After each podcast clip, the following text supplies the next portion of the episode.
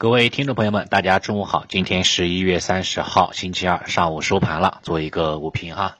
像今天整体的行情还不错，对吧？超过三千三百只个股是上涨的，那下跌个股只有一千一百只，涨跌比例是三比一。那今天对多数人来说，应该持仓还是可以的啊，个股普涨嘛，跟昨天是呈现出了明显的跷跷板效应，对吧？另外，像分时图也出现了黄白线剪刀差，啊，黄线是比较的强势的，全天是维持在震荡高位，啊，继续上行，这是代表的小票比较活跃。像白线代表的大市值的个股哈、啊，基本上比较疲软，上证还是在零轴以上，但是在深指哈、啊，包括创指，基本上已经跑到零轴以下了。啊，说明今天的话呢，大票也不完全一致啊，走出了互强身弱的这种格局。但不管怎么说吧，整体来说市场还是在可控的范围之内，依然是震荡的运行。像沪指大盘今天早间时候，嗯、呃，回补了上周的缺口，就是上周五的这个缺口，跳空的缺口，回补缺口也是一个好事情，对吧？缺口补住之后呢，后期可能上涨更加有力度啊。但是比较遗憾的是什么呢？比较遗憾的是今天又有一个跳空高开的缺口，对吧？这个就比较麻烦了。咱们也都知道，大 A 的话呢，在震荡行情当中，那基本上就是逢缺必补的。即使是单边行情，后面补缺概率也非常大，基本上概率能达到 百分之九十七 以上啊，所以说话呢，这个下方这个缺口，我认为的话呢，还是要补缺的。像今天早间冲高高开冲高，那肯定不是一个非常不是一个好的这种介入的时机，对吧？高开容易低走嘛，低开啊容易高走，对吧？就像像昨天一样，低开高走，今天高开不是低走了吗？是不是？这种都是老的一个套路了，大家我相信啊，老股民应该都非常熟悉了。追涨是不太可能追涨了，对吧？如果说有回补下方啊缺口这个动作，缺口补完了啊，然后你关注你的板块，比如说像大科技方向的新能源啊，什么锂电池啦、风光储能啦。啊，这个这个军工半导体啦这一类，对吧？新能源车这一类的回踩重要的均线支撑啊，关键支撑啊，只是小阴小阳的这种回踩、缩量回踩，那都是非常好的上车机会啊。或者说你关注一些这个目前不还还可以的、估值比较合理的大消费方向，对吧？像白酒啦、像涨价食品啦这一块也还行呀，对吧？只要说是那个没有放量那下跌，只是缩量调整、震荡调整，那么基本上是低吸的机会。对吧？或者说哈，像其他一些低估值方向啊，像像券商、银行、保险、地产这一类的也都可以，反正是萝卜青菜嘛，各有所爱嘛，每个人就是找找准自己的偏好就可以了。你不能又又怕啊，又想要行情涨啊，然后的话呢，你又对吧？你又你又怕它估值比较高，比如像像这个成长股，对吧？成长股是不断的走高，景气都非常好，不断的走走走强，你也想参与，但是你就怕估值比较高，那那那没办法。啊，你不可能说哈呢，这个好处全让一个人占了，啊，它肯定是有舍有得，有利有弊的，啊，如果你怕估值比较高，那你就选择一些低估值板块，啊，比如说像银行、保险、券商，像这个其他的这个地产、家居、建材这一块，都是属于低估值板块嘛，啊，这一类，包括甚至说像港股的互联网龙头，其实现在也是进入到了历史低估值水平。当然，那的估值低有它的好处，就是说长期来看肯定有安全边际。但是短期它还是要继续调整的，啊，它还是没有完成这种筑底之路，要长时间的底部盘整，你要耗费更多的时间和耐心，对吧？如果你有这个耐心，那可能更好一点；如果你没有这个耐心，那低估值方向也不一定适合自己这一块，对吧？另外的话，方向像这个大消费方向，往目前估值比较合理，景气度还行，但是维持箱体震荡，啊，你又不想在在这种这个区间之内高抛低吸。那那我觉得的话，这个行情你操作起来就非常非常难了，可能没有一个板块，没有一个方向适合你的了，对吧？你做交易一定的，咱们做交易一定要有一个，对吧？轻重缓急，你想要什么，对吧？你能放弃什么，这很重要，是不是？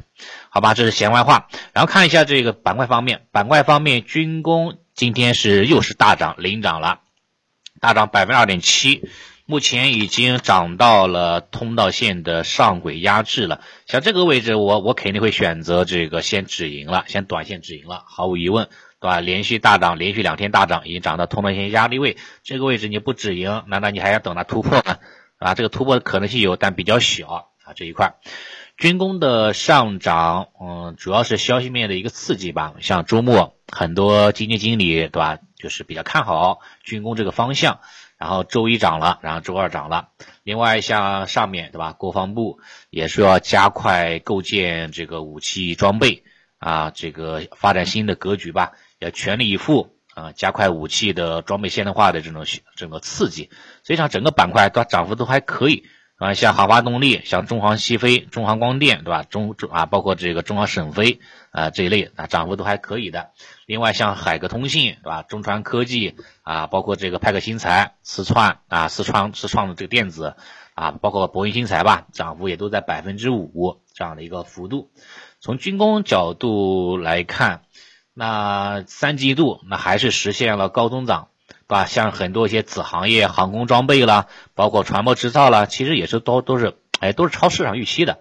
所以短期来看的话呢，那个像这个什么什么大飞机啦，对吧？国产的这个大飞机，对吧？包括这个国产的发动机，也都进入到了这个集中的啊打产打产期的这样的一个状态。这个也会哈、啊、进一步的哈、啊、向中下游去传导，对吧？行业定的一些比也比较饱满。所以说哈、啊，像这个对吧，像这个军工板块以前是事件驱动，受到台湾某啊这个东南某省的影响，啊会会有这种事件事件性的啊这种驱动。但现在的话呢，逻辑变了，从事件驱动转化为业绩驱动了，啊的，所以这个行业哈、啊，它能够保持高速增长啊，能够维持高景气，所以它也属于大科技的这个方向重点方向之一。目前哈、啊，整个军工板块的估值啊没有处于历史高位。仍然低于最近五年的阶段性高点啊，这个位置以下，也就是说中期依然是有上涨的空间，只不过说短期哈，我可能会先止盈，等它回踩一下之后，比如说回踩了这个啊，慢慢的修复一下指标，回踩五日均线，那可能还是一个非常好的上车机会啊，到时候再看，走一步看一步就可以了。好吧，这是军工。另外的话呢，像新能源方向今天继续哈保持强势，尤其是储能方向。储能今天大涨，创出了这个又创出了历史性的新高，对吧？像像这个像这个风光，对吧？它的这个发电成本说是要要在过去啊十年以来都是在下降当中。储能的成本哈，未来五年预计大概有三倍左右的下降空间，所以它的需求量哈也是。啊，比较大的，再加上逆变器的价格持续下跌，啊，这也会助推整个行业的发展。其实核心还是单机功率啊，还是在这个它的产能规模达到了一个非常大的这样的一个啊这样的一个变化方向的。啊，当然的话呢，这这种变化也会哈、啊、对这些这个啊像分布式逆变器的啊这类的龙头公司，它可能会进一步的提高啊它的这种市场占有率吧这一块。你像你像咱们国家。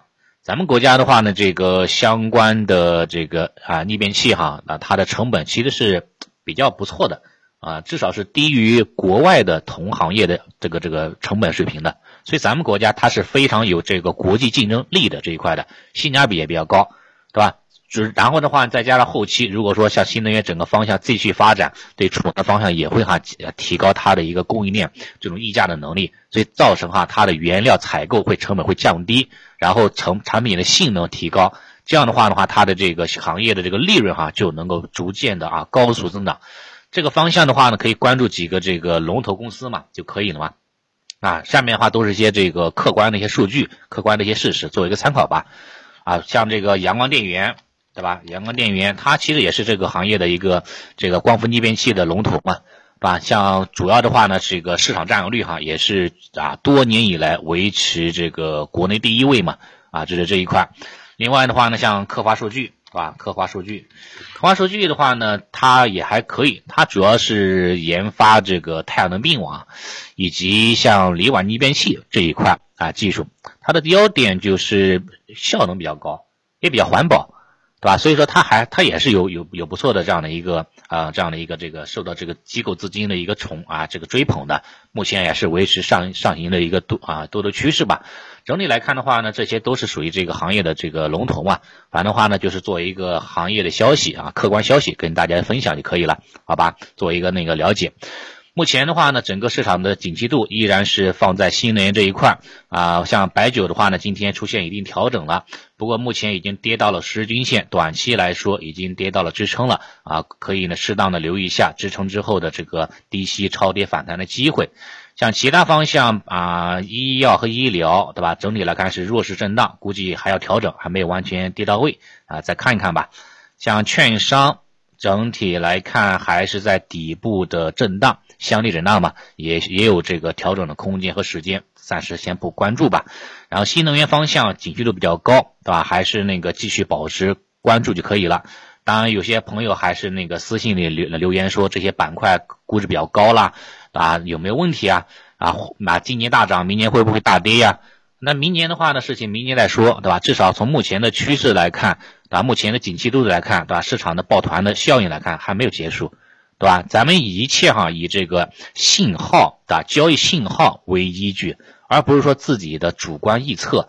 对吧？有了卖出信号，比如说周线级别出现了顶部信号了，我们卖出就行了呀，对吧？那那那中间的这一波波段利润不就吃到了吗？严格按照交易计划就行了呀，你不要去猜顶呀，你猜不到这个顶的，对吧？你很多时候呢，你猜的这个顶啊，往往都是上涨当中的，对吧？一个中继的一个信号啊，一个上涨当中的一个，对吧？一个一个一个错失的一个良机，是吧？跟随趋势做，然后跟跟跟跟随这个主力机构资金去博弈，相对来说会好很多。好吧，目前市场当中没什么特别要说的，跟以前行情一样啊，那就早上的内容就就先跟大家先分享这么多吧，啊，谢谢大家。